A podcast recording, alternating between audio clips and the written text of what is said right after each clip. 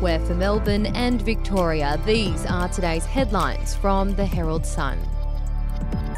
Police say a jealous stalker may have been triggered by a photo before killing his former boss just hours after she posted an image of her boyfriend online.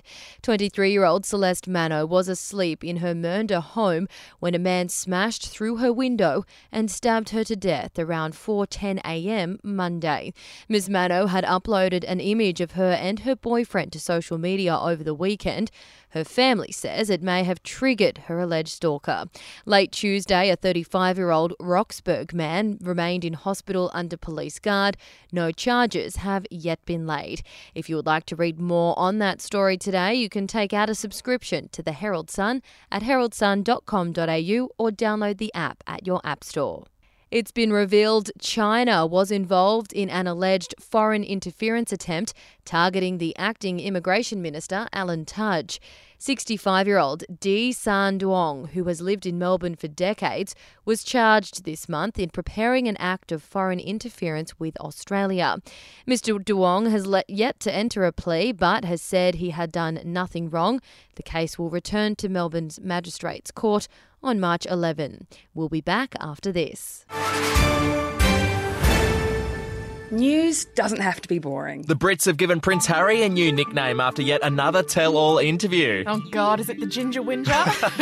Let the team at news dot com dot a u get you up to speed each day with their podcast, From the Newsroom. A couple were busted joining the Mile High Club. Well, I guess they can't fly Virgin anymore. Politics, sport, red carpets, royals. Get all the goss in just a few minutes. Follow From the Newsroom wherever you get your podcast from. End-of-year school reports are set to look a little different in twenty twenty, reflecting on the effects the pandemic has had on class time. The Department of Education has provided direction to teachers currently writing reports, which are due to be rolled out by early December. English and maths will still be graded on a five-point scale, but other subjects will see more flexibility with options to present student achievement on a continuum of learning and or the five-point scale. A popular Melbourne Santa Claus is not feeling too jolly over having his lunch break and hours cut.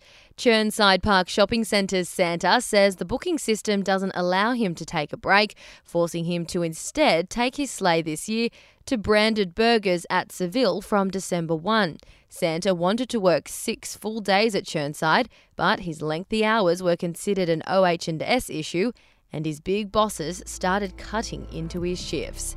Those are your headlines from The Herald Sun. For updates and breaking news throughout the day, take out a subscription at herald sun dot com dot a u. We'll have another update for you tomorrow.